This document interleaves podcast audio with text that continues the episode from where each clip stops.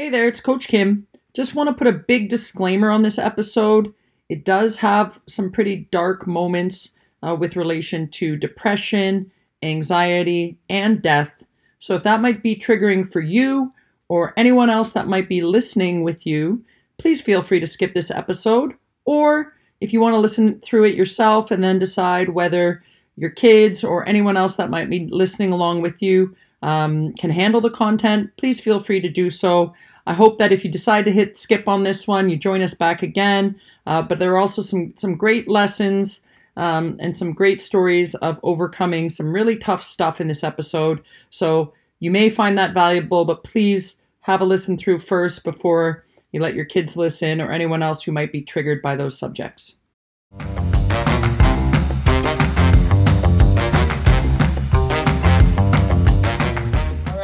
Today's episode, I think we might just hit our apex on our second ever interview. Uh, you're going to hear a truly amazing story today of a phoenix rising out of the ashes who's built an amazing life after some incredible hardships and is inspiration to all young players, teammates, entrepreneurs, parents, people working in business, and yours truly. And she has been for many years. Kasumi Kobo is a former player of mine who was a captain of our junior team, a recruited athlete who now runs her own business, Kaptured by Kobo, that she built from scratch and works in full time at the tender age of 23. I still get to see Kobo all the time when she's taking pictures at the rink, and I can't wait for you to listen to her story and for you to experience her infectious energy. Kobo, thanks so much for joining me here today to share some of your incredible stories with our listening audience. Oh man, thank you so much for having me. Kim, I, I knew you said that there was going to be some tears, but I didn't know it was going to be so early on. I appreciate the kind words. Uh, well, you've earned them all. And yes, this is going to be inspirational for everyone listening. I can guarantee that. It will also be a great therapy session for Kobo and I. Uh, she's already cried. I will probably cry. They're going to be tears for sure. Um, but I'm really excited about this because one of Kobo's greatest gifts and something that I learned a little bit from her, but I think is one of my gifts too. Is we're both willing to be vulnerable and share uh, share some of our greatest hits, share some of our greatest failures, and all the messy stuff in between. So that's kind of the theme for today. Is is going through you know all the amazing things you've accomplished, all the hardships that you've been through. You know, sharing some of our stories together, and hopefully that will inspire um, a lot of our listeners to keep chasing their dreams, no matter what comes at them in life. So I'd love to get started at the start of our story together and and just so everyone knows i had no idea kobo was already 23 it made me feel old. Um and so we've known each other i guess now for probably at least 10 years. So i'd love you to tell the story of little kobo coming to the total female hockey camps back at the you know 11 12 13 age group and just sort of how your hockey life looked way back then. Yeah um well, so way back then, uh, I was so actually I was born and raised in Japan, and uh, when I was coming to Total Female Hockey at that age, I was still living in Japan. Um, my grandfather lives here in Canada, and so every summer I'd come and visit him, and that would be my opportunity um, to play some hockey. So my dad would put me in the Total Female Hockey camps, and uh, I had the opportunity to you know see what girls uh, here play like. You know, I met KDR, who you had on your last uh, um, guest episode, and uh, when I saw her play, I was like, "Wow, this is uh, pretty awesome stuff." And uh, at that time, I wasn't really thinking about the future or where I would end up. Where you know, I know a lot of girls in your camp um, see themselves playing junior hockey, college hockey, at that point in my life, I was just here on summer vacation, um, going to your summer camps. And uh, yeah, at that time it was it was just uh, you know, to keep the day busy, to keep uh, hockey in my life. Um, but then I'd just go home, hit the pool, and uh, yeah, those were my summers.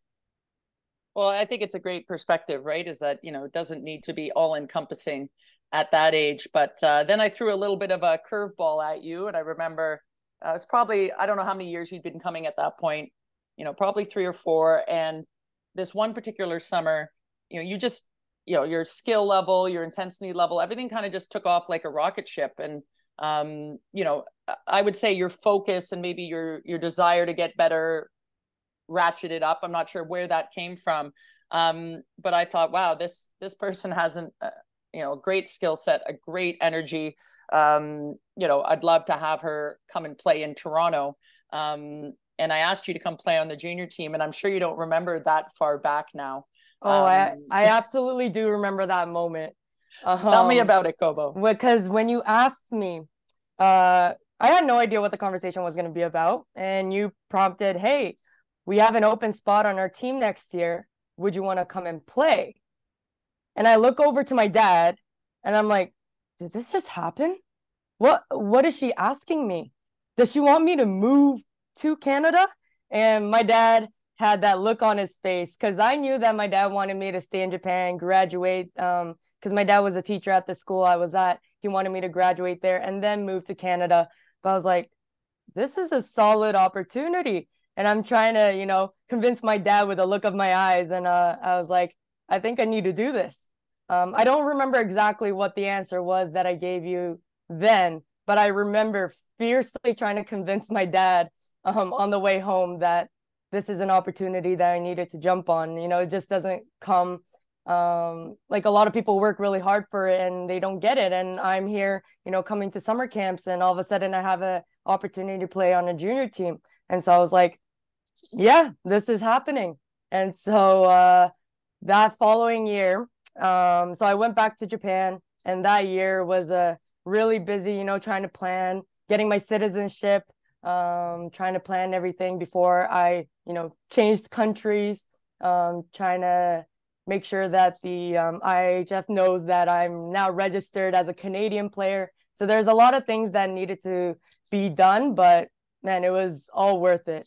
That conversation that we had, it it you know brought dreams um, to me that I didn't really have in the past. I didn't know where hockey was taking me, and you're like, here, here's a dream, take it, and I was like, okay, so yeah, that's how uh, I ended up here in Canada. Uh, it's an awesome story, and I'm you know it, it didn't seem like that big of a thing to me in the moment. I've, I'd been coaching forever, and I'd, I'd had the opportunity to have kids from other countries play for us. And you're right, it it when you're in Toronto where we are, and and hockey just consumes a, a lot of people's lives, especially in female hockey, we're the kind of the center of the universe there.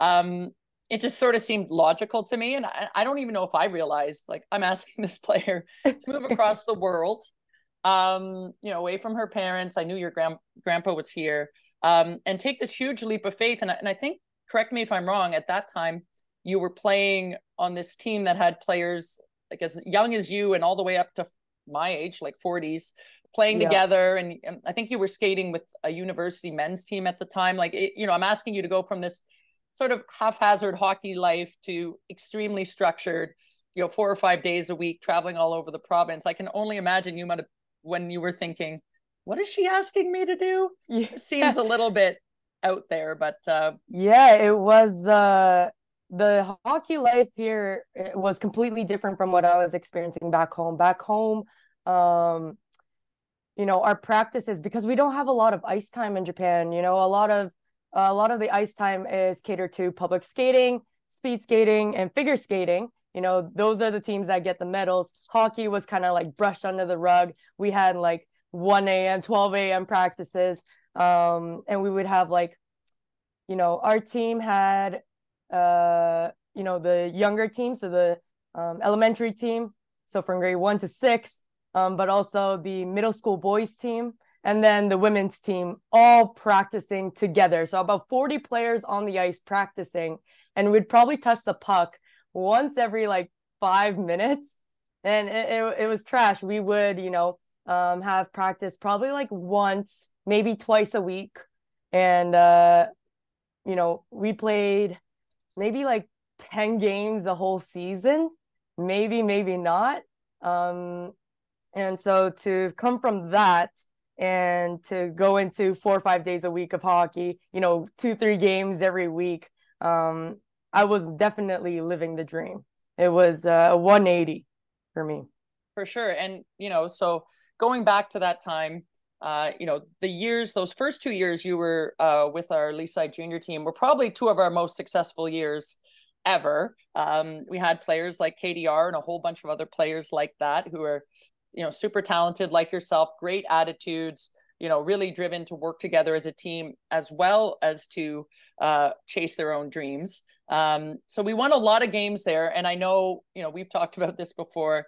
You know, you were a fish out of water in the beginning. Um, yep. I, I was trying to be delicate with you and, and, you know, kind of preserve your attitude and, and your emotional state because, you know, there was a lot of failure for lack of a better term right out of the gate. I was taking you from touching a puck once every five minutes to, you know, playing 60 games a year against the other best players in the province and the country.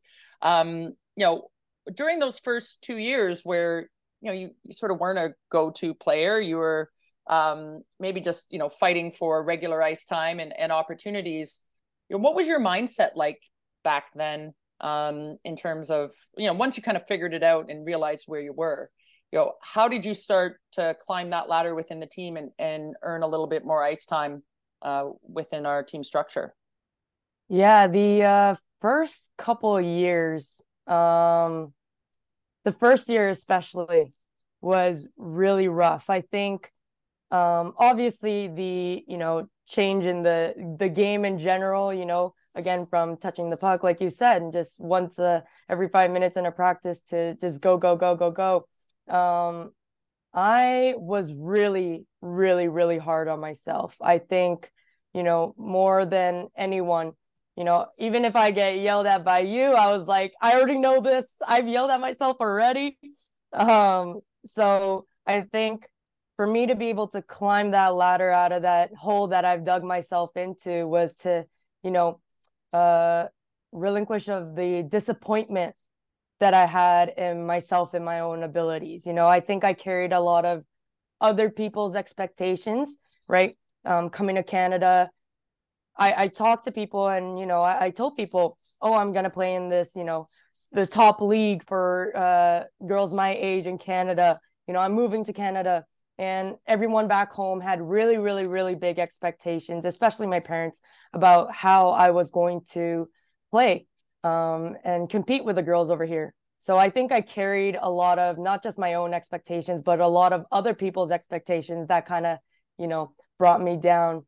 But to get out of it, I, I, I really needed to let go of that and truly start to believe in my own potential, which uh, took a while.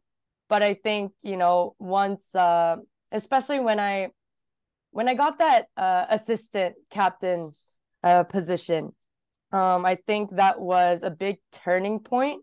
I started to realize that I was no longer playing for myself and my own expectations. I was now responsible to, you know, make sure that the team was doing well. And it was uh it was that moment where I was like, "Oh, I can't be selfish. I, you know, I can't cry because I was disappointed in myself. You know, I have to be there for the team." And I think when I realized that was when things started to change. Oh, that's awesome. And and I remember, you know, your reaction uh, when you got that letter on your jersey, and it is very well deserved. Um, you know, we're going to hear through this whole interview. I mean, you already can hear when you listen to Kobo, her energy is off the charts, and um, she brings that in everything she does. You know, I I, I still know, and and and this is a little Easter egg for later in the episode, but you know all the pictures you were taking the videos you were making like even back then all the extra things that you would go and do. And, and you're right it's it's a hard age because players are chasing their own dreams their own individual wants and desires of getting a scholarship or playing more on that junior team or you know moving up the ladder. And to be able to also focus on the team and and once you have you know a C or an A you're right. You know, whether you have the C or an A or not, you know, you, you everyone can be a leader. But once you've got that on your jersey, people look at you differently. Your uh, actions are judged a little bit more dif- uh, differently than than everybody else, and you know, it can be a burden. Um, but it's also, I think, you know, one of the greatest things I learned from from being in that position. You know, it's easy to be a captain or an assistant when everything's going sunny and rosy, and it's really hard to do uh, when things are not. And you know that's kind of where i want to transition here. And and for those of you listening I, I, know i put a little disclaimer at the beginning of the episode that this might go into some uh, dark and and tough places and you may have some triggers um, depending on your life experience up to this point. So um, no worries if you you know at this point might be a point to tap out um, if you're worried about that sort of thing uh, obviously you'll join us on a future episode and um, I'll edit out some of the uh, the warmer and fuzzier bits for us as well. But just to give everyone the heads up, so you know after that second year, uh, where we were one of the top teams in the province, um, we had a ton of success. Um, you know, you lost your mom, and you know I can't even imagine how hard that was on you. I know all of us uh, were incredibly supportive, but also maybe it, it kind of came out of nowhere uh, for us at least, and and and for you a little bit. Um, and I, I don't need you to go into the nitty gritty of that, but I know shortly after it happened was at the end of the season. Uh, you flew home, uh, which you know must have been very challenging being in a different country when that happened. Mm-hmm. Uh, you know, if you're comfortable, I'd love you to sort of share your thoughts on how you felt I guess when you found out and and I know you've told me before that you had some some felt some guilt um, in those early moments about you know not being there.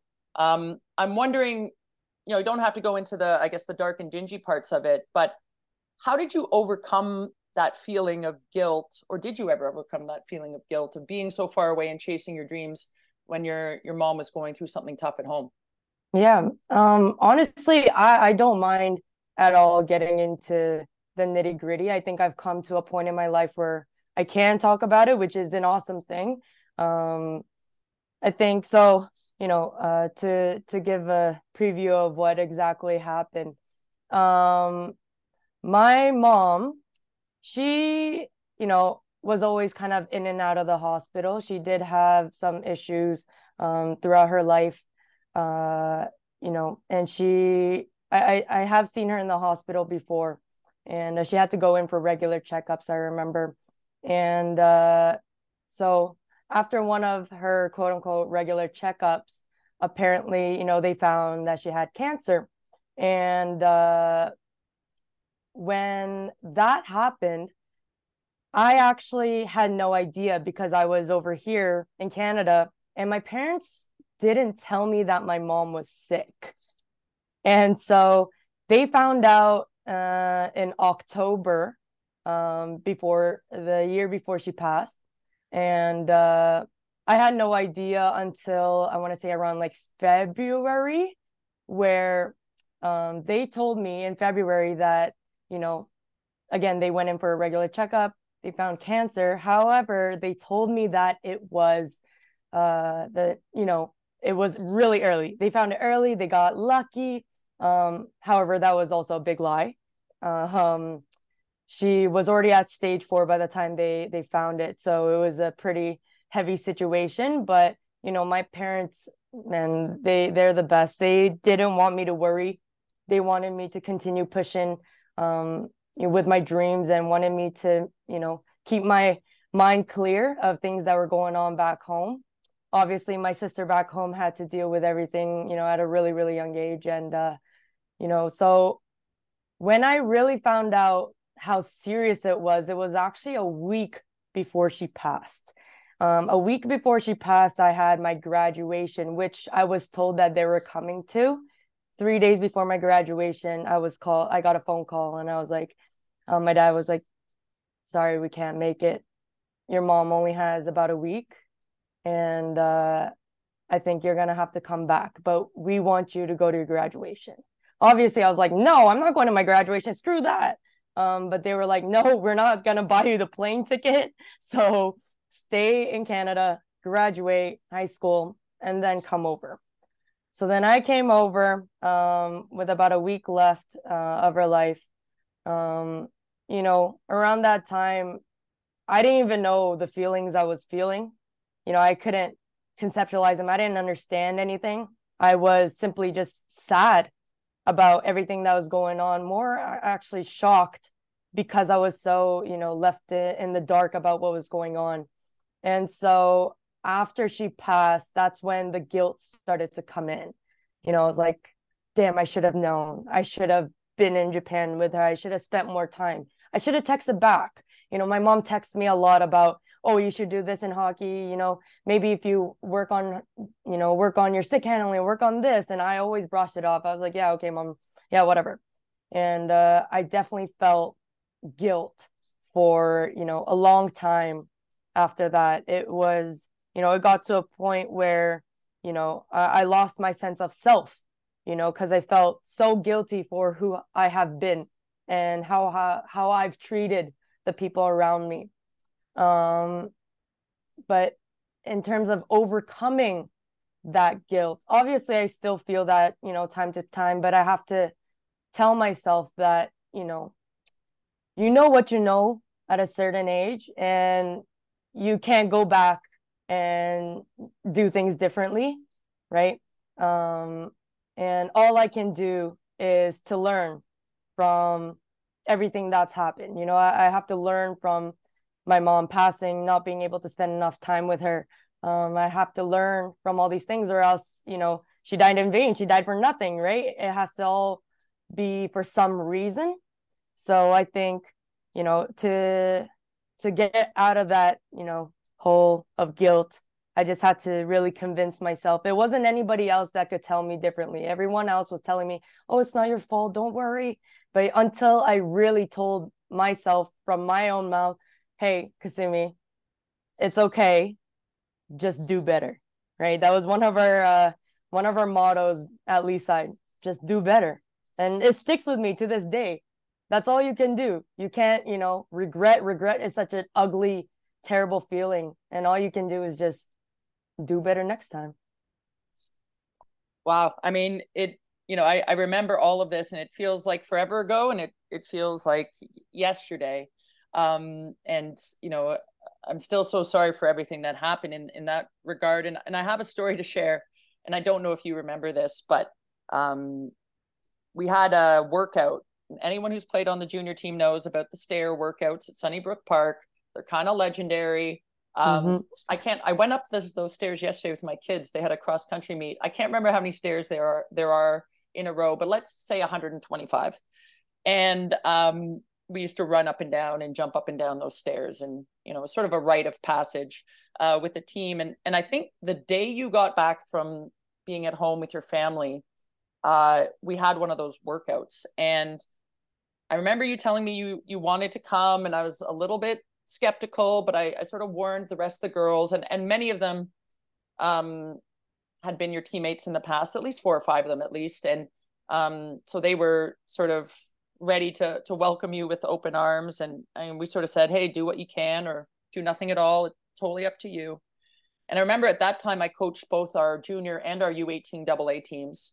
Um, and we had a couple of the U18 AA players there as well as the junior players. And they didn't really know anyone and it was kind of awkward and i think we were going in groups and no one really wanted to go in their group and you were like i'll go in their group and i thought to myself you know the person who has the most going on here i mean you never know what everyone's going through but let's just assume you mm. have more going on than anybody else right like anyone else there like could just easily be like yeah i'm gonna go with the u18 AA girls and you're like no i'll do it and i thought to my like honestly in that moment kobo i was like this this girl's going to be our captain like to be able to do that and just I, I don't even know how you you see the bigger picture you're in a team environment and you're like yeah of course and maybe you thought nothing of it maybe you just didn't want to talk to your teammates because you thought they'd be all mushy with you. I don't know what your strategy was but i knew right then and there you know i already knew what a great leader you were and then in that moment i was like man this this kid's getting a c for sure. Um and and i'm curious like coming back into that year which would have then been your your grade 12 year um how did like how do you I guess it was your grade 13 year, which we don't have anymore, but I know you were still pursuing the goal of, of being recruited and playing college hockey. You mm-hmm. know, how how did you like flip that switch? Or I guess you couldn't flip the switch like that quickly, but you know, it's still a big year for you hockey wise.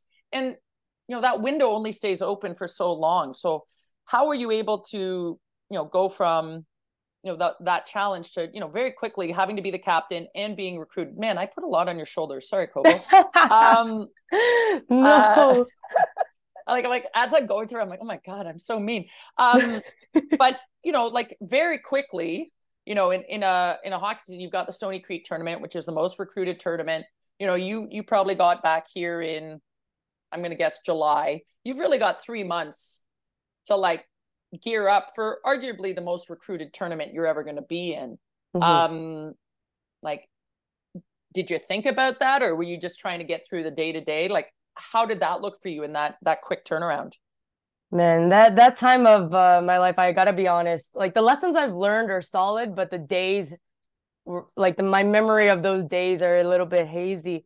Um, but I think for me, the difference in location helped, meaning everything that happened with my mom was in Japan. And, you know, all the memories of her, the people that, you know, I grew up with that know her.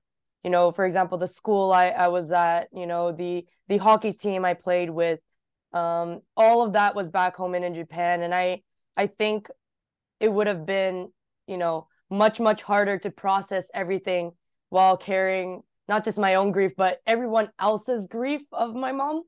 You know if it if i had to continue hockey back home um and coming over here to canada right back after my mom passed i i don't even think a month had passed after my mom died. I think it was really shortly after the funeral i flew back here um because my mom knew that the most important thing for me was just to get it done. Just to you know go to hockey you know achieve my dreams whatever they were. Um but she believed in that right? And honestly i think my mom would have wanted me to come back here anyways you know and really push through with what i was going through. And i think you know have being captain um definitely what wasn't a burden at all. It, it was it was for the better um, and I know that now. And, uh, you know, I think putting that C on my jersey gave me the opportunity to, you know, now use my lessons and turn them into actions, right? Instead of being that one player on the side just crying and moping around, putting that C on my chest was like, now I have to be the one to lead people and kind of you know, took some weight off of my shoulders because I, I didn't really, well, I, obviously I did think about, you know, my mom and I was grieving at that time still, but it wasn't all that. I had so much more going for me, which I could be proud of, right? Um, being a captain, being someone that my teammates could actually go to to seek advice, to seek help, even though I was going through a lot. The fact that I could still help other people was something that I, I was really proud of. I was like, you know, this is me. This is who I want to be. Um, and you know, solidifying that part of my identity at that age was, I think, really important. Um, because it really translates to the kind of work I do right now. So, you know, that's uh that's I think how, you know, I, I dealt with it all with being the captain. You know, I, I enjoyed it. I appreciated it. Well, can you guys believe like she's 23 i'm like some sage some sage life stuff here. And you know what? I think that you know one little point i'll just emphasize there is you know everyone's got stuff going on. And you know some is darker and, and grittier than others but everyone's got a story. Everyone's got something going on. And the ability to refocus on something else or prioritize something else um, that that's not easy to do. I've been there. You've been there. Everyone listening has been there. Um, but that that really is the gift to be able to um, focus on the other and you know celebrate you know the the things that are going great even when some things are going challenging and and that takes me into you know for those of you listening you might be like wow she has to be the captain and she's dealing with her mom well things are going to get a little tougher here real quick so we're at the Stoney Creek tournament, which is the most recruited tournament. And she's got the C on her jersey, and we're playing the Chicago Mission. Always a great team. Shout out to the Chicago Mission. Great fluorescent green jerseys. Love yeah. it. No, um, Team Japan is also upstairs watching me.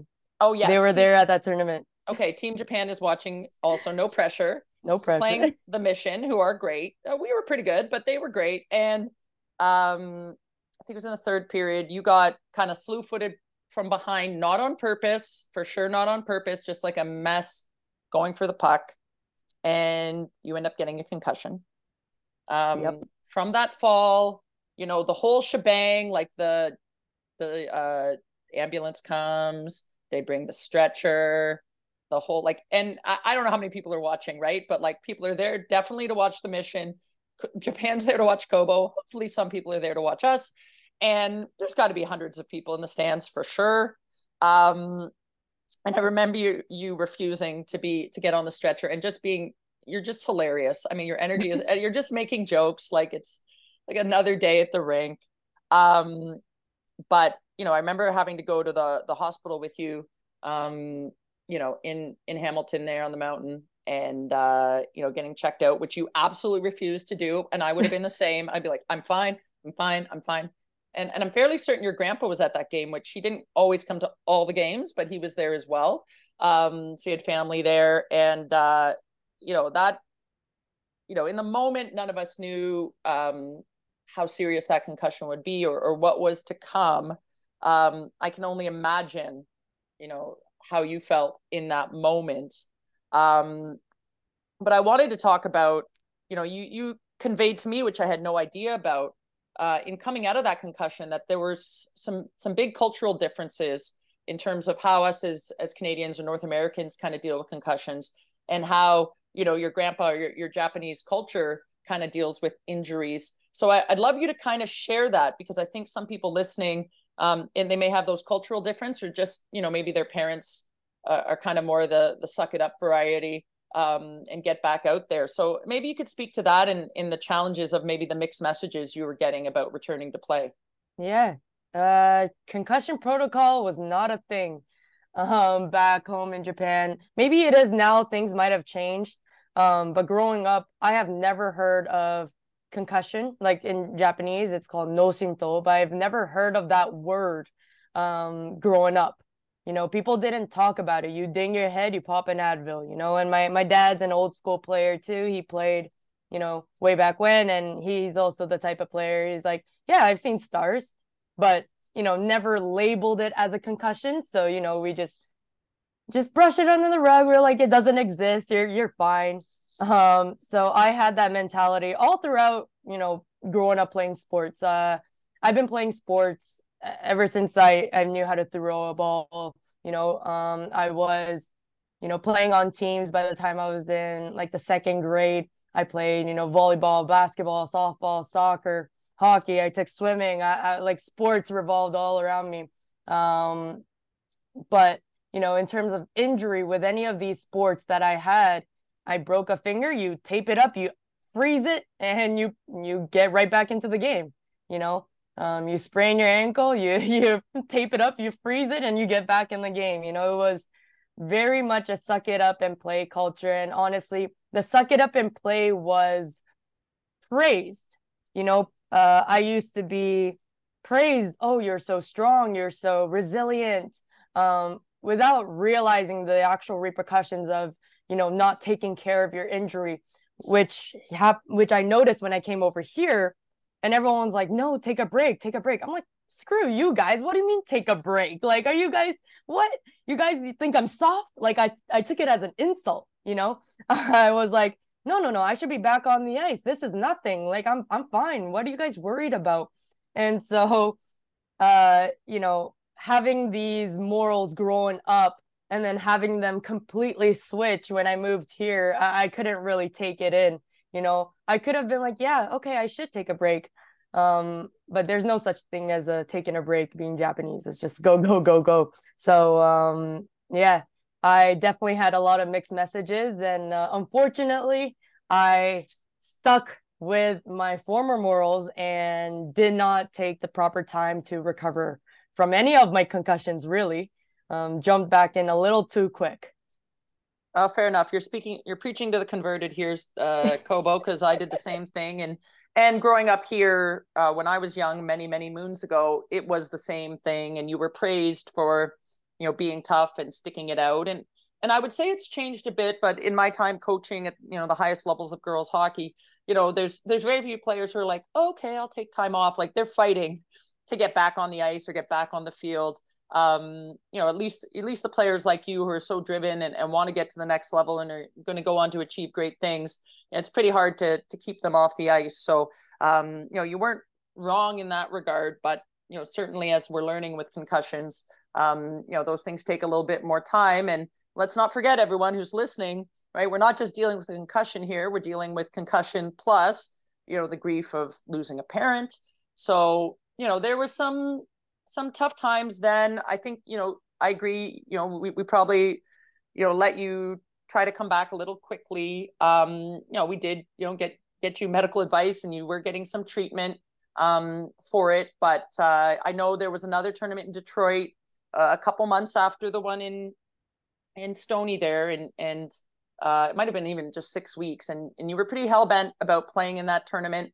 I know i had some some reservations about it uh, but you were cleared by the doctors, right? We followed the the concussion protocol, um, so you had the green light to go. And honestly, Kobo, this this is probably like my hardest moment as a coach, watching what happened next in this story. And I'll tell it. I know you're good at telling it. It's funny, actually, the way it's you tell hilarious. it. It's not hilarious, honestly, guys. She's hilarious when she tells it, and like my heart goes like into my ankles when she tells it. So why don't I let you tell this one, Kobo, just for the the, the laugh factor? Um, yeah, you know, but... I I obviously hide the seriousness of what went on with laughter because you know a lot of times that's the best way to deal with things to take life a little less seriously and just be like ah but yes it was really serious. So what had happened was this is in detroit the, the ice was garbage um, there's already been, you know, a lot of games happening there. And uh, at this point, I don't know if any of you have played on ice like this, but there was a divot before, like a divot in the ice um, by the boards, like all around, because the ice was either, I don't know, used up or starting to melt, but there was a divot all around. And so players would actually get stuck there. So what, what happened with me was I was skating back to the bench. You know, it was time to change. I was going back super quick and I stopped right in the divot and I, boom, hit my head right onto the bench. I was going full speed and uh, I clocked out. I fell onto the entrance of the uh, the bench, so my feet were sticking out on the ice, and uh, my body was on the bench.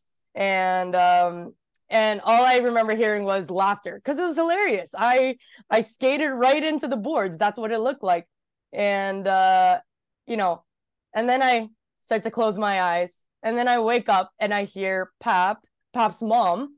Uh, she was the um one of the teammates' uh, mom. She was uh, I believe she's a nurse, or is she a doctor or ER nurse, I um, believe. She's a ER nurse. Yeah. So I hear her voice. She's like, Kobo, Kobo, Kobo. And I wake up and I come to my senses and I'm like, yeah, I have a concussion. That's what's going on in my head. But obviously, I'm not going to say that out loud. Everyone's telling me, are you okay? Like, you know, how are you doing? Can you see? Like, what's the date? Whatever. Where are you? Um, asking me all these questions. Um, and then it's a little hazy, but I remember the ice being cleared. We ended the second period early so the stretcher can come onto the ice and pull me off the ice um, because I was just super wobbly. And I remember sitting, uh, sorry, lying down on the stretcher. And all I remember saying is, I don't have travel insurance. Don't take me to the doctor. I don't have insurance. That's all I remember saying. Um, but you know, against my wishes, they took me to the hospital and I was charged a lot of money for the ambulance fee and I was upset, but that's okay. That's aside from the story. But yeah, it was uh it was a pretty funny moment looking back at it now. Obviously, at that time it was devastating, but looking back on it, the fact that I was, you know, uh 17, 18, and I was like, I have no insurance. don't take me to the hospital. That's uh, pretty much the what I remember from the story. Oh my gosh. I every time you tell it, I'm like, this is what you're thinking. But we think about weird things, I guess, in in these types of moments. And you know, I remember the door being, oh, I can see it actually. I can see this whole thing play out in my head. And it's gotta be it's gotta be six or seven years ago now for sure. And um, you know, those other, you know, those of you listening who are coaches, you know, uh, I don't know if you've had these moments, but I've had a few moments when players are seriously injured and you know there's there aren't many worse feelings in the world uh, they're obviously in your care this one like i said instantly my heart dropped out of my body it was like i got hit with a stun gun I, I don't I think I was just in a daze for the rest of the tournament. I know you were too, obviously for different reasons. But I was like, things were happening. I think I was supposed to coach the U18 team as well. Like I, I did. I coached all those games. I was present, mm. like physically, but all I could think was about you and you know the fact that this was another concussion and dealing with the mom and all these things and it, it was really hard for me i know that sounds a little bit selfish but um, you know, I had to put on an, an act and be like, yeah, okay, like we're gonna go win the next game and we're gonna be strong. And and all I wanted to do was like drive you home. Uh, immediately, like get like I was gonna drive the bus, you know, and take us back to Toronto so we could get it all figured out. And maybe that's what we should have done. I don't know. There was definitely some uh, logistical challenges with the medical treatment. I remember, you know, you went to the hospital and then we had to kind of keep you with us because we couldn't leave you at the hotel. So you're like sleeping on the couches at this rink in Detroit. I mean, it was, it was, it was a whole thing. But um, honestly, you know, I think for me to be treated as still part of the team and not someone that caused, you know, uh, issues or you know, obviously, I think I I I know now that you know it it did affect other people, um, you know, emotionally or mentally. Um, but I I didn't at that time. All I wanted for me was like I just don't want to be a burden, you know. I didn't like the fact that you know parents had to miss their own kids' game because they were busy taking me to the hospital. You know, I the fact that you know someone always had to be with me on the bus or like you know had we had to take a separate car, things like that I I it, And so the fact that you know maybe it would have been a better decision if I went home, but I, for me, I enjoyed the fact that I was able to stay with my team and feel like I was still part of it, even though I was you know out of my mind. um, I I I appreciated that, uh, like hundred percent, to well, stay you, with the team. You were definitely never a burden, and uh, you know I think it's important for players to realize that. That's you know these things are are part of sport and you know you had a, a, a tough go of it there with with the multitude of things going on but there are other other players other coaches other people out there who have a lot of stuff going on. And um you know that's that's part of the the joy of being part of a team right? Is that we're there to help each other and we're there to support each other. And and yeah it means you know maybe missing out on some things or changing up the itinerary or what have you. I know i have some memories of us walking around gas stations when you know you were having some some uh some anxiety issues on the bus and we had to stop the bus and get off and walk around and i can still picture those yep. those gas stations but at the same time you know the the alternative is you don't say anything right and you don't mm-hmm. ask for help and then you know where my brain goes when when those things happen um so again disclaimer number 3 about to get darker, my friends, if you can imagine it. Um, I promise the Phoenix part of this story is coming. Just going to take us a while to get there, but I'll I'll make sure in the notes of the show to tell you when like all the the happy stuff starts again, um, so that we you can just clock in. You can hear how awesome she was, you know, coming here and playing hockey, and then the the Phoenix part at the end. Um, so things got dark quick. I know you don't remember this chronology. I'm a little hazy on it too. Uh, I do remember we had a game in Etobicoke. Uh, at that point, our, our team wasn't doing very well. Um, and we well, we're out in Etobicoke playing, which is about, I don't know, 45 minutes from where our home rink was. And we were up, I don't know, maybe we had a two goal lead after two. Like we were we were playing really well. I remember you were there in the stands. We had a lead going into the third, and then we had some teammate drama. This happens, whatever. And then we crashed like a you know, a, like a, a ship going down. We were like the Titanic. We just went down real quick. Uh, we ended up losing that game. I remember you being really mad. I can't remember if you came into the room and like gave it to the girls. I, I don't remember if you did. I know you were the captain, so you had every right to do that. I know you were in the stands watching. Um, but you were mad. We were all mad. And we sort of said, okay, well, we had we had a game the next day. I cannot remember who we played the next day. Um, but we're like, hey, we're gonna regroup from tomorrow. And I remember showing up at the rink the next day. I think I was running from something else. And I saw you in the hallway chatting with the assistant coach. And uh, like, that's a memory I'm not going to forget. I don't know if you want to go into that one. Um, we can.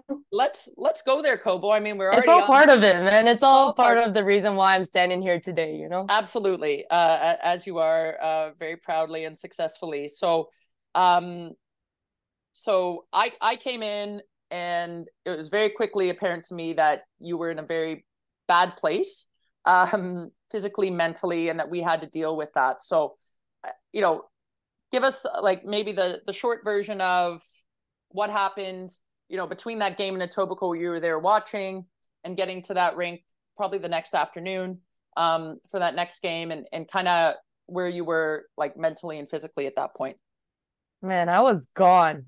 Like mentally i was I, I i i don't know where i was. I was not inside my body you know? I i would define that experience as out of body for sure um i definitely did not feel like myself.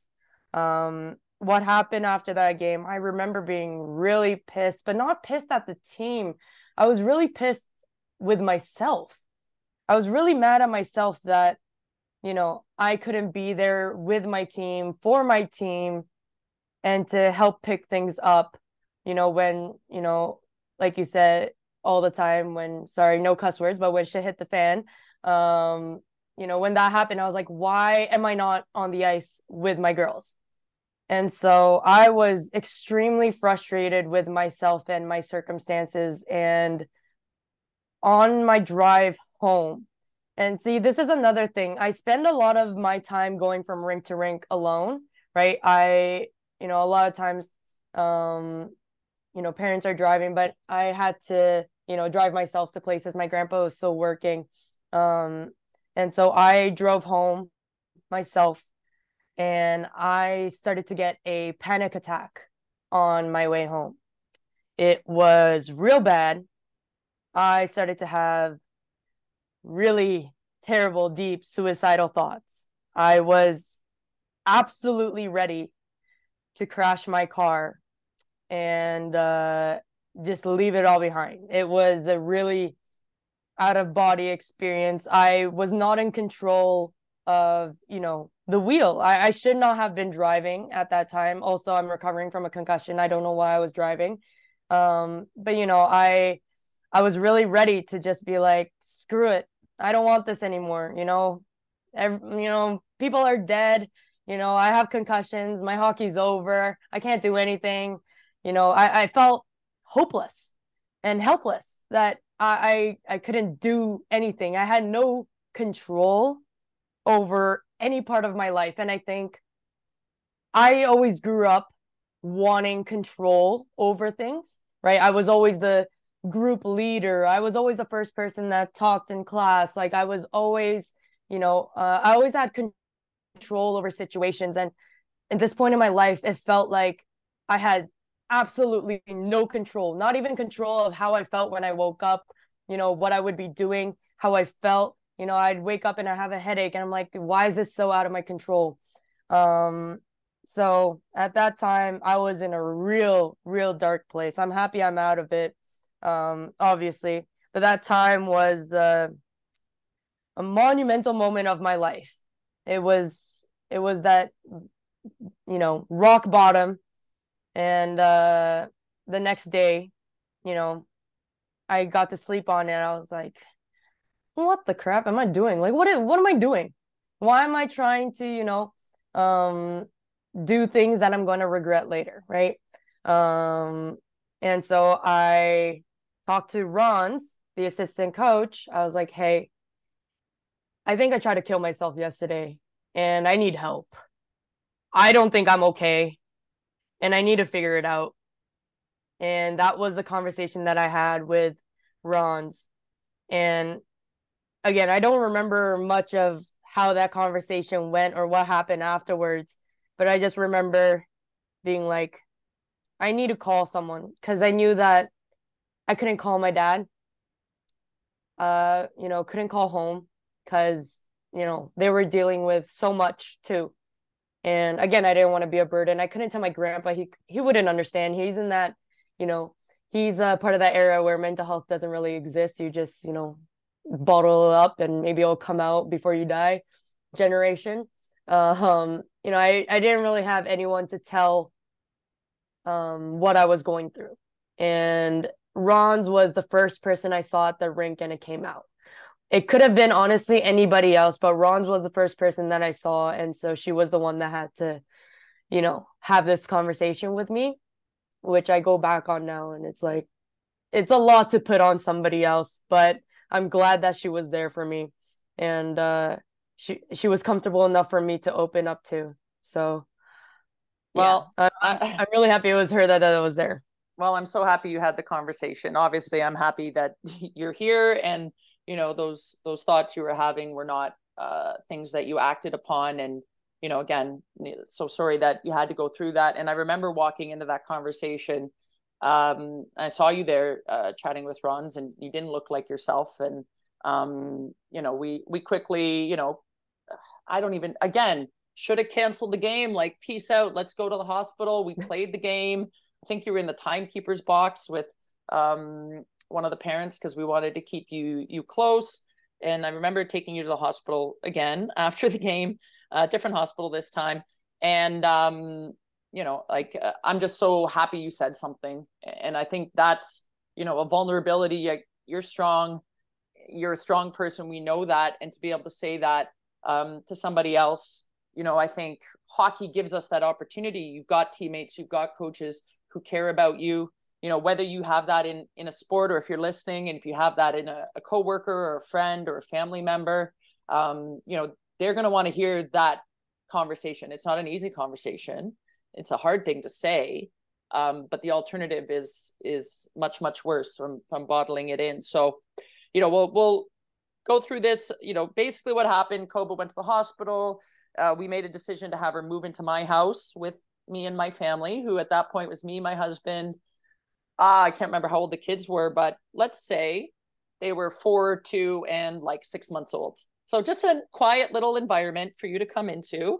Yeah. Um, not busy at all, uh, but you know, a lot, lots going on, and um, you know, I guess maybe try to have some level of normalcy. I'm not sure that my family would ever be called normal, but um, you know, at that time you were you were working and I remember you working at uh, a couple different restaurants, but you know, you had a job and and you were working and and uh, you know, so you so you couldn't play, you were working, you're dealing with your mom. Now you're dealing with all of this stuff. And uh, I remember oh, by the way, everyone, we're gonna it start we're starting to come out of the hole now, okay? We're gonna come out of this hole uh, it's beginning now. Just so you've been warned.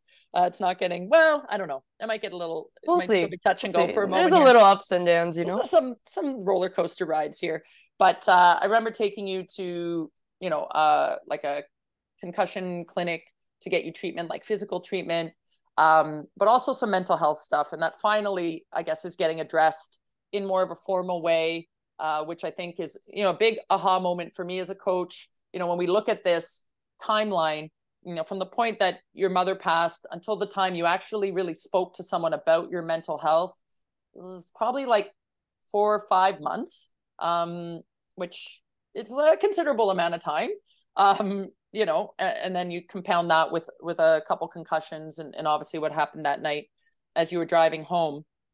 Uh, but you know obviously we needed to get uh, you know the panic attacks and and the anxiety um, dealt with. And and I remember taking you to these uh, appointments, and um, you know, I remember one in particular at at Sunnybrook at their concussion clinic, which was amazing, and and they let you in even though I think you had to be under eighteen, but you had just turned eighteen, and um, there was another coach here at Leaside at the time who, who basically helped get you in there, and I'm so grateful they did.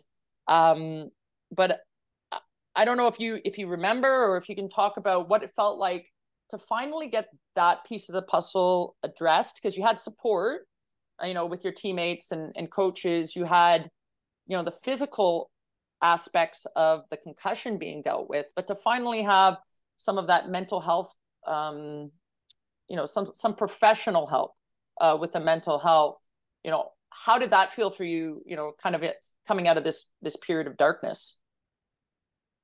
It was definitely as you say an aha moment. It was you know to really lean on someone um, that knows their stuff so i got really lucky well first off i got really lucky that you took me in and i i just want to say out loud that i i really truly appreciate you know having family around me during that time where I didn't. I would come home to an empty empty house, right? Um, most days, and I, I spent most of my time alone. So to have a little bit of, you know, even if you're you're saying it's not normal, but having a little bit of normalcy in terms of family um, was really really important to me, and to have that, and then go also see this specialist. Um, so I got really lucky with her. She was uh she she had a you know um multiple different you know uh professions i think like i think she was she was in grief counseling but she also dealt with like head trauma clients i believe um and so i was that perfect mix of both um of her expertise and i was someone that was dealing with both head trauma and grief and had a lot of trouble processing anything. Um, you know, at that time I had panic attacks almost every day. Um, they would last pretty long. And before I saw her, I had no idea how to deal with them. I didn't even know what they were. You know, I couldn't even understand what was happening to me. Like, why am I hyperventilating? Why can't I breathe? Like, what? I is it in one or out two? Like, how do I do this?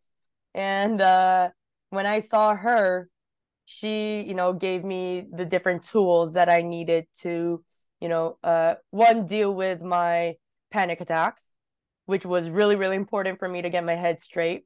Um, so dealing with my panic attacks, to dealing with and talking about grief. And I think having her explain to me how important it is to talk about these things helped me really overcome it.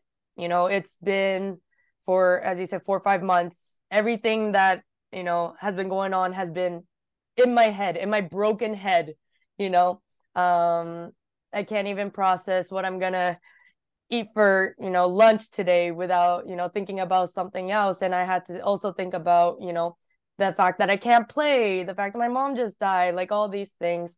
Um, but once I talked to her, it was easier to talk about it with other people.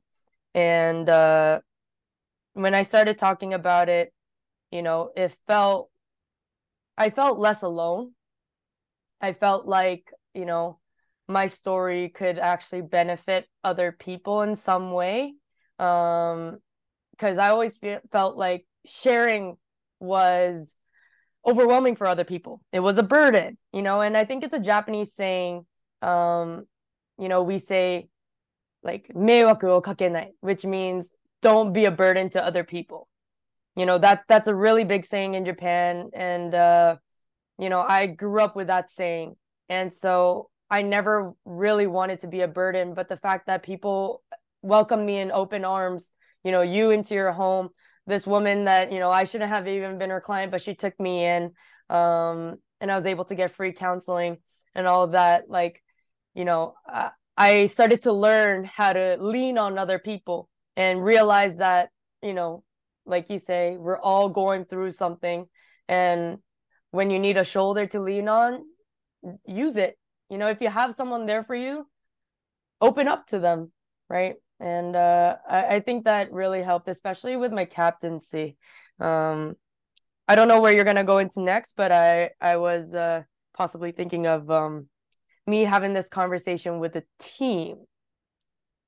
Um, so having this conversation with the team about what I was going through and what was happening was a big moment. Um, and all the girls were so sweet. Um, so I prepared a little speech of, you know, what I have been going through. But I didn't just want to leave it at that. I didn't want to leave the conversation as like, hey, look at all the crap I'm going through. Feel sorry for me. Bye. You know, I wanted it to be a conversation for all of us to feel comfortable talking to each other.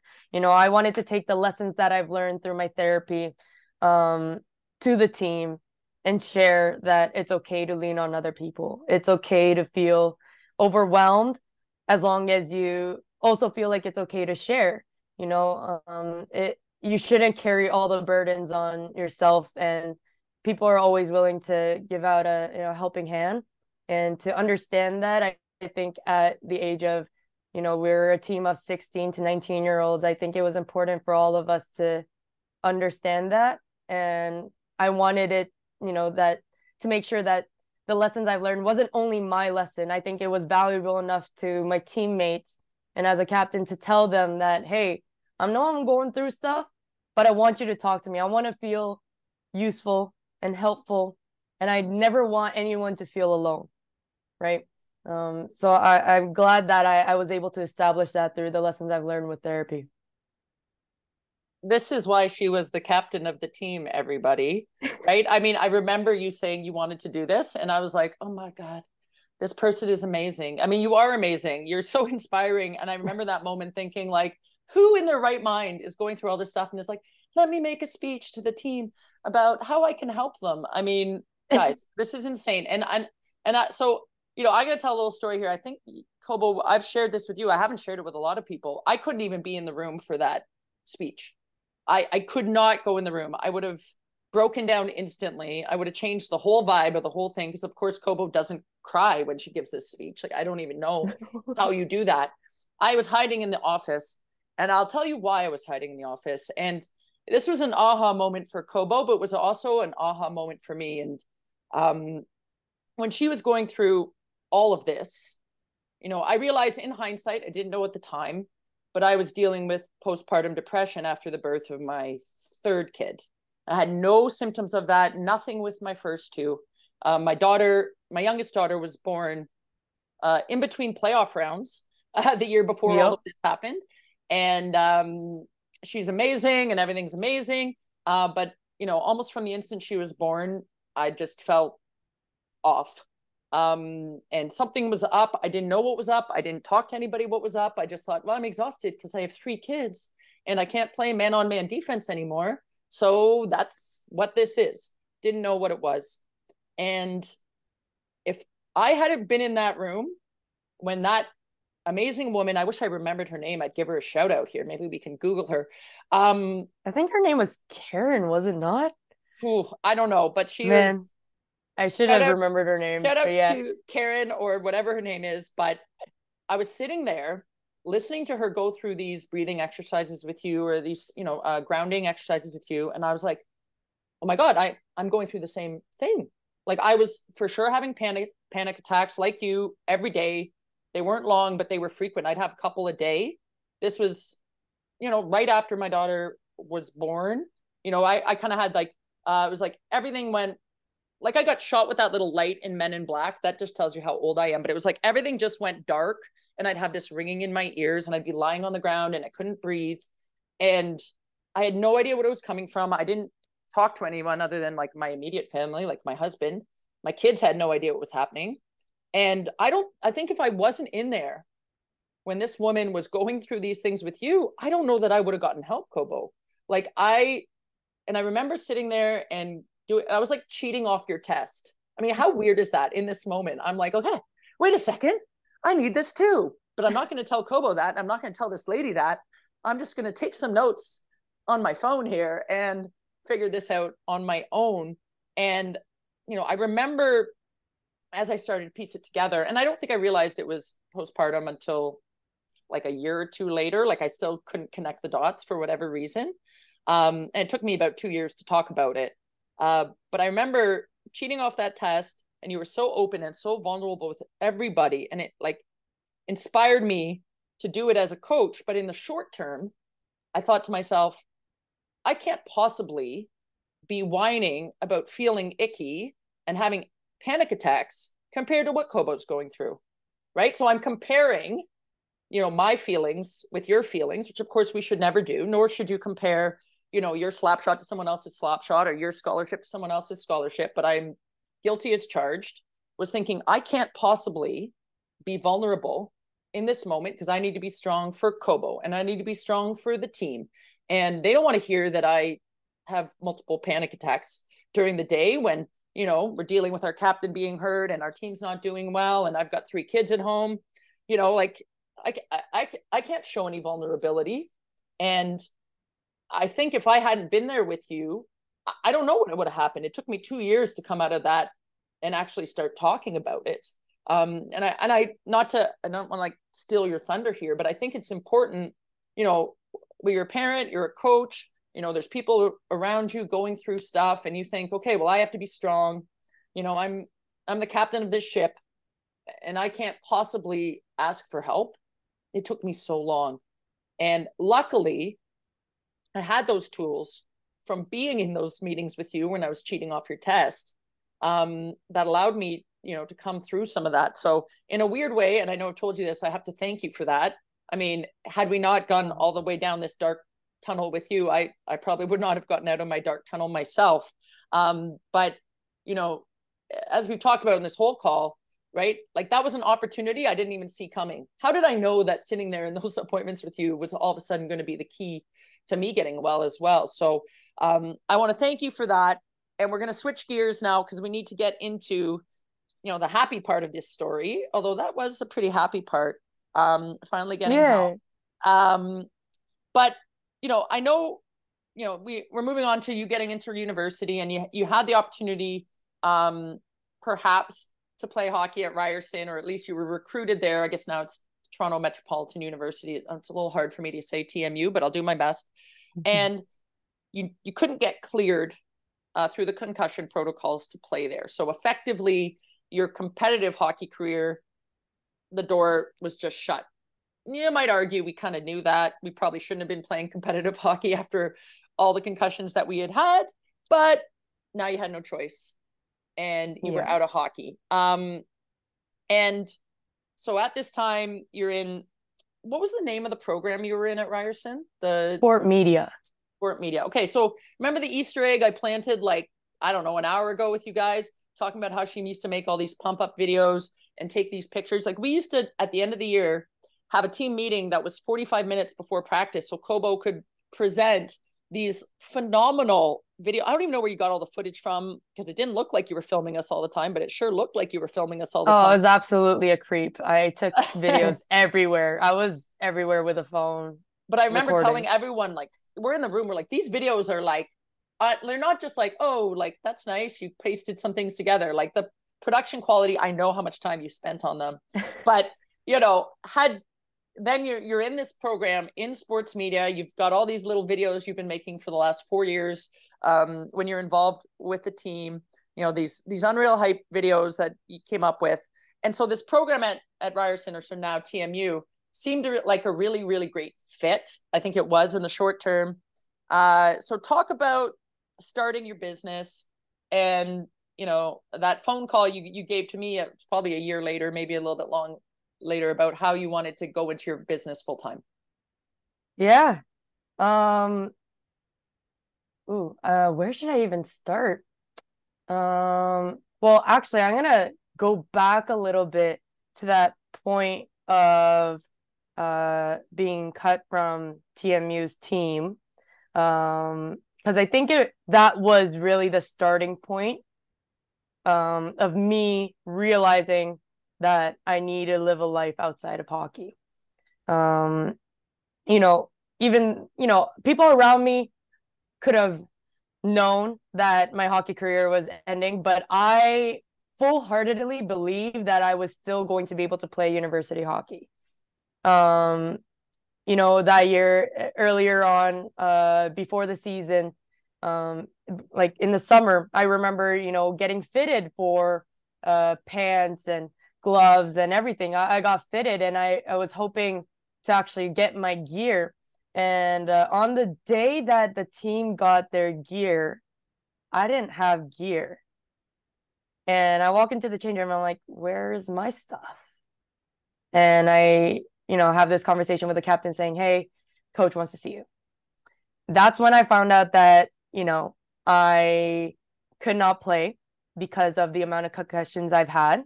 However, they've probably known this decision for a while if my gear didn't arrive, but you know, we were all hoping that I, I could at least practice with a team for that year. Um, and so when they called me into that office, told me I couldn't play anymore, uh, I was devastated. I was like, "Oh, it's over. I'm my all my dreams done. What now?" You know, uh, I have nowhere to go.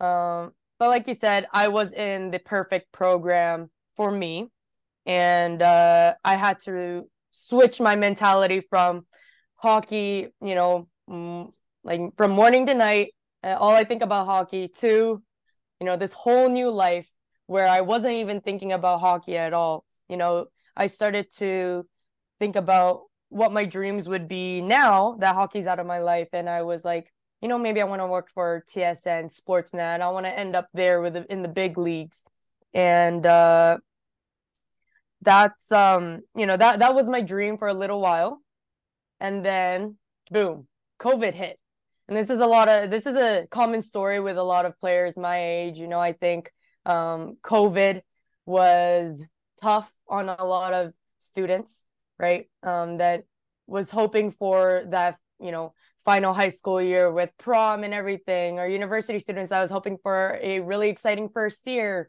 you know? Um, i unfortunately didn't get that. So when covid happened we switched to online. Uh, i did a full year after we went into covid and i was like why am i paying a whole bunch of money to take sport media classes? You know obviously if you're on route to become a lawyer doctor um, anything that needs a, a proper degree, um, you know, a, a really high profession, like you got to stick with it. But I was in this point of my life where I was like, YouTube is here. I can learn everything that I want to learn on my own. And so uh, what I did was I picked up a camera, you know, because usually TMU allows students to rent, but we couldn't rent because of COVID. And so I just went off. I bought a camera myself. I'm like, I'm gonna just do it myself, see where it goes, you know? Um, I started taking photos of people downtown for free, you know, those TikTok trends. I didn't really take videos of it, but I was like, hey, you know, I just walked up to strangers. I'm an amateur photographer. Can I take some photos of you? Give me like five, ten minutes. Let's do a quick photo shoot. I'll send you all the photos after. People, you know, gladly they agreed.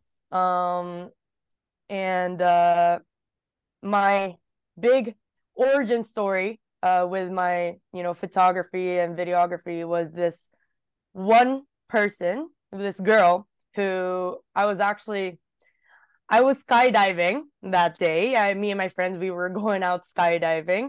Um seems like i don't really learn from my lessons. I like to do extreme stuff. Um but i went skydiving and uh, i brought my camera with me to take some photos of my friends. And there was a couple there taking some selfies in front of this plane and I was like, "Hey, I'm an amateur photographer. Can I take some photos of you? I'll send you the photos later."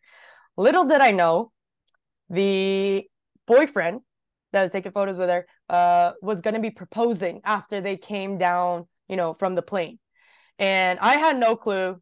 They they thought, you know, like the guy was like, "Does she know who is this person?" Because they also did hire a photographer. Um, but I was just some random person that happened to be there and uh, I was able to capture it all. I took some photos of them before they went up, and then you know took some photos of them coming down and the proposal. And then the girl reached out to me afterwards. She still thought that I was part of it all, and I explained to her, "No, I'm just this random person. I I have no idea who your people are. I have no clue." And she's like, "I want to hire you. I want to pay you money. I want to hire you for some grad photos, my engagement shoot." um some birthday party photos and i'm like you want to pay me money to do this? And at this point, I had the camera for about two weeks. And I was like, you understand that like I'm a super beginner. She's like, we'll pay you. And I'm like, okay, done. And so that was my very first paying client.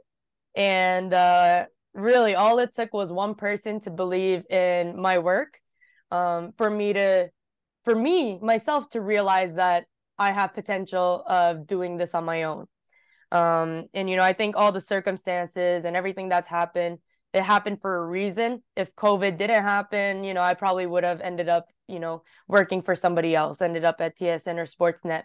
Um, but I think, you know, COVID and a lot of these other things that happened in my past was a weird blessing in disguise. You know, I traded trauma for wisdom. I, I, you know, learned from all my lessons. I was like, you know what? I, I really do think I can do this on my own. Like I gotta have my own back. I gotta stop, you know, um, holding up other people people's expectation of who I'm supposed to be, right? Because at that time, still everyone else was like, "Oh, are you gonna play for you know the university team? Oh, are you gonna play for Team Japan?" And I was like, "Nah, I'm gonna become a photographer. I'm a videographer. Like I'm gonna be a creative, and to be able to you know turn people's expectations upside down with a whole different kind of success." Um, felt really, you know, it, it was mine. This success was mine. It was no longer other people's expectations, no, other people's dreams. You know, I was now carrying my own dream.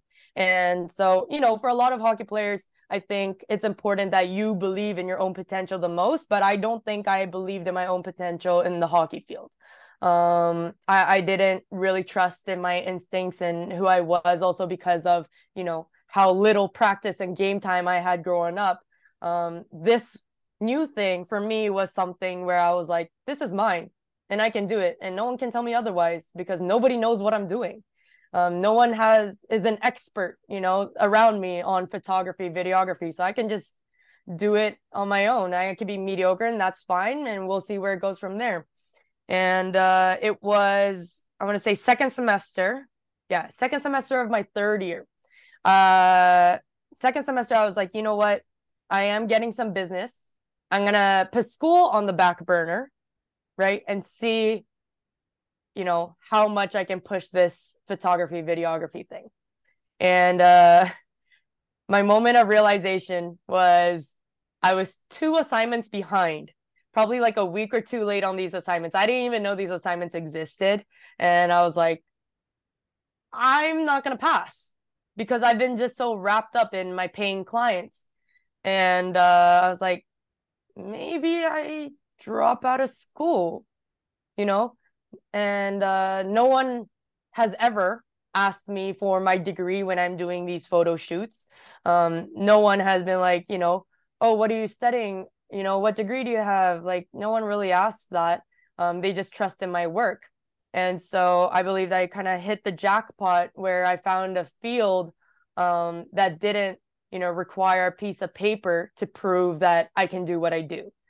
Um, and so I was like, I'm doing it. And I called you because you are definitely a self made person, you know, from your origin story of starting hockey at 15 and then ending up, you know, um, playing university hockey and doing total female hockey. I was like, there's no one else better to call than you um, to have on my side, right? And uh, I've been calling a lot of other people to tell them that I was thinking about dropping out. And the feedback that I got from most people was like, Are you sure? Like, you know, is this really something that you want to do? You should stick with university. You should get, it's just one more year, just get that degree. You know, I'm like, Yeah, but it's one more year of like not making money. I could start my business early, you know. Um, my best friend, she was like fully on board. She's like, do it. Screw school, do it. You got this. And uh, um, I called my dad, and he was definitely against it all. He's a you know high school teacher that he uh, teaches in private school, so he sends kids to university. And for his kid to not complete university, and not get that degree must have been real devastating for him. Um, but I had to tell my dad, like, this is, I think this is really what's for me. And then when I called you, you're like, Kobo, strike when the iron's hot. I was like, yes, I needed to hear that. That was really what was like, yeah, you're absolutely right. things are hot right now. I'm making money. Business is going well. I'm just going to jump right in. We'll see where it goes. I can always come back to school. It'll always be there, but I'm not going to get this youthful energy and passion, you know, back if I stick with something I don't like. Right. Um, so yeah, having that phone call with you was that big moment. I was like, yep, I'm going to do this. And uh, here I am now, have my own photography, videography business. Things are are booming. It's going really well, and uh, I don't regret any of the decisions I've made because I think it's uh, it was my choice, and I'm happy that my decisions have been my choice. Well, there we finally got out of the the dark tunnel, guys. I mean, it doesn't get much better than that. Uh, in terms of you know a, a self realization story, but uh, you know I'll always be your your number one hype uh, hype man or hype woman, I guess. And thank you. Um, you know what you you deserve all of this for a, a zillion different reasons um so when you guys see good pictures on great pictures on total female hockey or video those are kobo it's not me because if you've seen the ones I take that are on there, they're the really dingy looking ones that Kobo was always like, Kim, you need to like up your camera game. Um, but you know, one thing I love when Kobo comes out and shoots with total female hockey is she's always like coaching the kids too. So you used to work for me like as an instructor, and she's a great yeah. instructor, great coach. Um, and maybe one day I can convince you to come and coach with me again. But uh, you know, she's out there taking pictures. Got all this equipment that costs I don't even know how much money, and then she's like fixing how the kid holds the stick, and she's like yelling at the kids to do the drill this way. And you know, I just you know, you don't get around a lot of people with this kind of energy and this kind of you know, um, you know, exuberance about life who just you know want to help and and give everything into to everything that they're doing. And, and that's something you you've always done even when you didn't have a lot to give. Uh, you were always able to give way more than you know we all thought was possible. So you know i'd love to to maybe get a nugget or two from you like knowing what you know now can we go back to 13 year old 15 year old 17 year old kobo and give them some advice? Um from the oh so old and wise 23 year old Kobo who's been through all of this.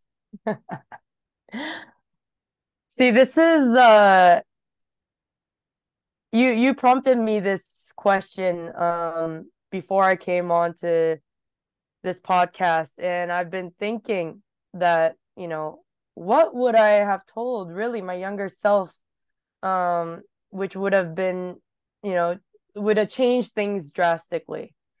Um, and I don't think I can actually give any sort of advice to my younger self other than everything is always going to be okay. You know, you're always going to come out of it. Whatever it is, you'll get through it. Um, you know, you it's just about perspective, right?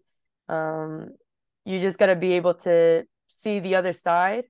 You got to allow yourself to be happy, but you know, young me didn't listen to anybody, so I, I doubt that she'll listen to older me.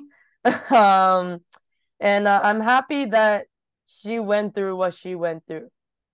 You know, obviously, there's a lot of bad things, but right now, all that's come of it is good. Like even, even my mom passing, obviously, I would have, you know, I would want my mom to be alive, of course However, you know, since my mom passed, I've you know gained perspective. I've become closer, much much closer with my dad. I've become much closer with my grandfather, much closer with my sister. Uh, my relationships have been better. You know, I've uh, I've been able to connect with people on a deeper level. You know, things are not so surface level anymore. And uh, I don't think advice would have ever really helped my younger self you know um because sometimes you have to go through things to be able to truly understand it right? Even if someone older told me hey like this is what you're supposed to do. This is everything's going to be okay. I'm like no nothing's okay. Everything is stupid and i hate everything and everything sucks. But you know i i really think i needed to go what i went through to be the person i am today. So yeah i i just say everything is always going to be okay. You'll come out on the other side happy It's great advice, Kobo. See, I knew you you you knock it out of the park on that. um, all right, we're gonna go into a bit of a rapid fire. I think I gave you some of these, but yeah, um, let's go. I don't think I gave you all of them. So gonna, yeah, so you're gonna have to be some curveballs in here. Um, all right. all right, first one, most important one: white tape or black tape? White tape. I actually had to convert though. I grew up with black tape and I came over here and everyone had white tape and I got bullied out of black tape and so I'm now a white tape gal. I'm glad we could bring you out of the dark side on that one too, Kobo. Jeez. Thank you. white tape all the way. Okay. Um, what's your favorite moment from being a part of uh, our junior team? My favorite moment, honestly, it seems weird to come out of a hockey player, but was my moments off ice all of the moments I had off ice with my team have been so precious to me today. Um, the conversations I've had, the the late nights when we weren't supposed to be up, we when we ordered Uber Eats like wings at midnight because we were in a hotel room together and we felt like it and Kim wasn't gonna come around. Like, you know, um, those I think were the moments I cherish the most. And I think, you know, some people think obviously it's it's cool and great and important for scholarship opportunities to be on a on a good team on the ice, you know, a team that's, you know, really successful. But in the long run, it means nothing if you didn't develop great friendships along the way. You know, if you didn't enjoy your teammates, it's it's all for nothing. So it's all the moments off ice were my favorite moments. That's awesome. Uh, I agree. Culture is everything, and you know you you can't uh, you know think you're amazing if you win and you're horrible if you lose, and you've got to have a little bit more consistency. And and I've always believed that that culture provides that consistency. Um, whether you you know, like I said, we've had some amazing teams together and some not so amazing teams together, and uh, you know, hopefully the the culture and the experience was consistent uh, whether we were in the top three in the league or the bottom three in the league. All right, this is, I don't know if I gave you this one. Maybe I did. Um, what's your favorite Kim saying? Do you have favorite one? Kim saying? Yeah, it has to be "Don't be a dink." That's the team rule. That's team rule number one. I only have two team rules. I think I've talked about this before, but maybe not on the podcast. My two team rules are: don't be a dink or don't be a jerk, because that really guides a whole lot of behavior um, as a as a guiding principle. And the second one, and Kobo would love this one, and I'm sure she did, was you have to bring cupcakes or cookies or something on your birthday to share with the team, and make sure there's enough for the coach. So those are the two big team rules uh, that I've had when I coached the junior team, and then I coach the U9 team now with my daughter. So, um, you know, that's a pretty good way to live life, I think. Um, yep. Now, Kobo's a big foodie like me. Uh, Kobo eats more than I do. We used to have a long standing joke that like Kobo would always order two meals at the team meal or eat everyone else's meals yep. that they didn't want to finish, which garbage you know, disposal. That's yeah, I, I, was that too uh, with a lot of my friends growing up. Um, so what's like what's the favorite restaurant? What's where are we going these days, Kobo? Like what's the what what's your vibe in terms of uh good eats these days? Good eats. Um man, I always like a good steak. I've been uh you know, hopping around a couple different steak spots. Man, I don't remember the name of one of the spot, but uh, I, I really, if you know, someone asked me, "What would you eat on your last day on Earth?" I, I, I said steak and eggs for break breakfast, steak sandwich for lunch, and a nice uh, sirloin for dinner. Ha, that's good one. I didn't know that actually. I would have guessed chicken wings because I feel like every team meal we always had, mm. you got chicken wings. But, that was the uh, most most affordable option. You know, that was uh if I could, I would have gotten the steak, guaranteed. Fair enough. Fair enough. Um, all right. This one I didn't give you. What's your favorite uh, bubble tea order? I know you love the bubble, bubble tea. tea order. Ooh, yeah. What's I'm your go-to? Mango green tea.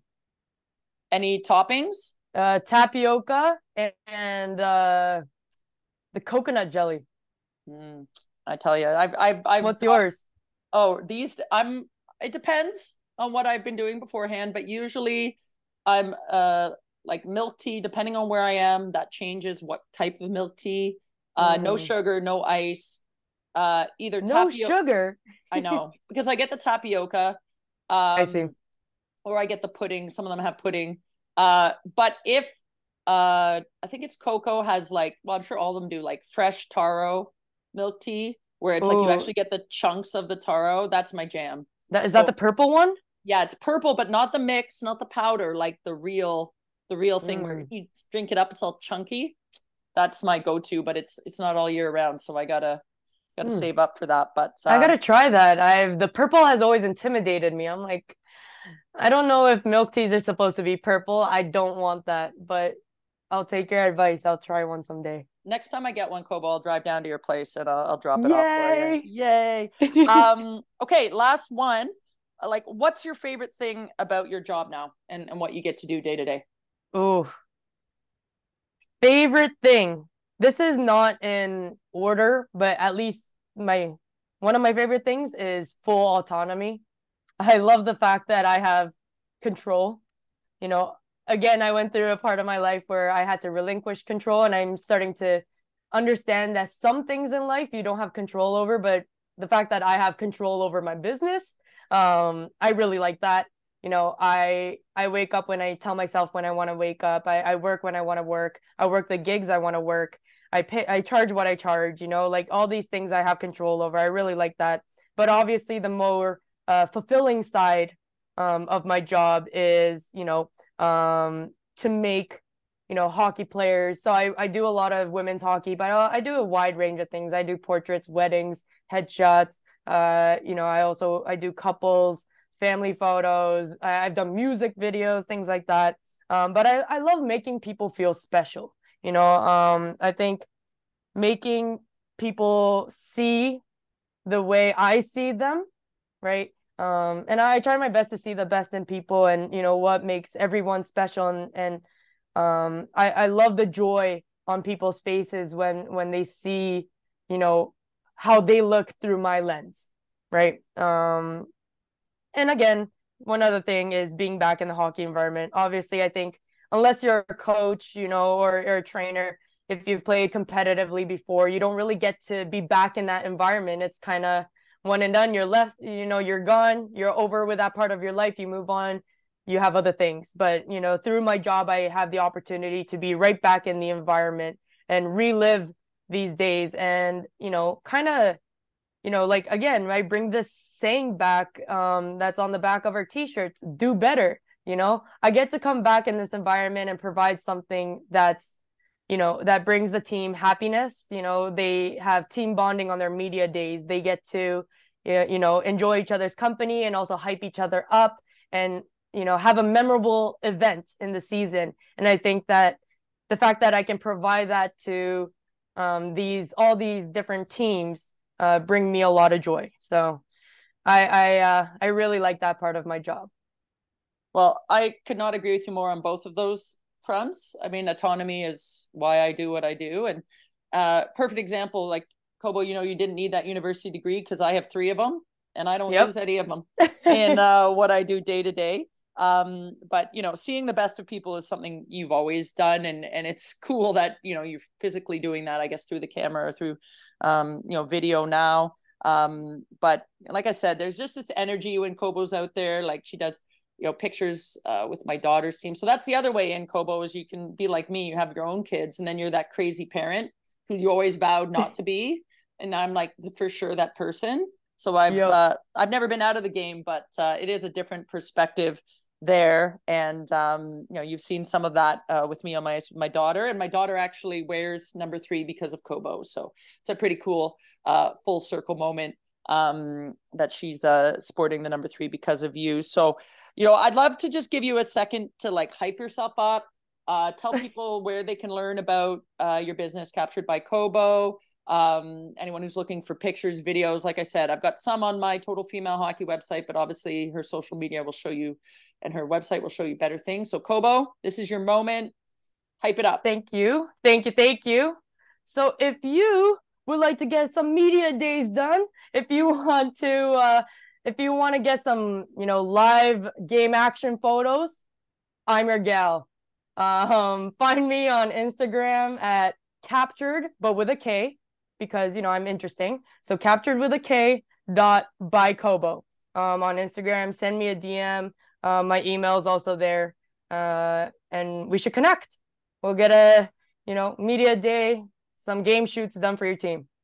Amazing. And if you want Kobo's information, you can always just contact me. I've referred her to uh, many, many people along the way. So uh, I'll, I'll, be waiting for that royalty check one day, Kobo. You just uh, keep me. I don't need your royalty check actually, but one I'm day, happy. one day, one day. I'm, I'm, in hustle mode. Give me a couple of years, and uh, you'll have a bonus check in your mail. That's okay. You can just keep taking pictures uh, of the orange machine uh, when you have time. I'll I'll take that as Sold. collateral. Done. Gotcha um so i want to thank you for coming on. As i said guys this is like a roller coaster of awesomeness and maybe not as much awesomeness but you know i don't know that there's a better you know rising from the ashes phoenix story than what you just heard here from someone who you know changed their life completely in order to come play the game uh, and then you know had to get out of the game um, and has built an amazing life and amazing business um, as a result or you know in connection with uh, her experiences in the game. So, Kobo, I'm so proud of you. I love you. Uh, I'm so thrilled that you were here. We talked for an hour and a half, but I feel like we could have talked for four. Um, we could, yeah. So, you know, thanks for coming on. I'm going to see you around the rink again soon. And, um, you know, keep working hard and dreaming big. Thanks, Kobo, for coming. Thanks for having me. I really appreciated this. Love you, Kim. Love you too.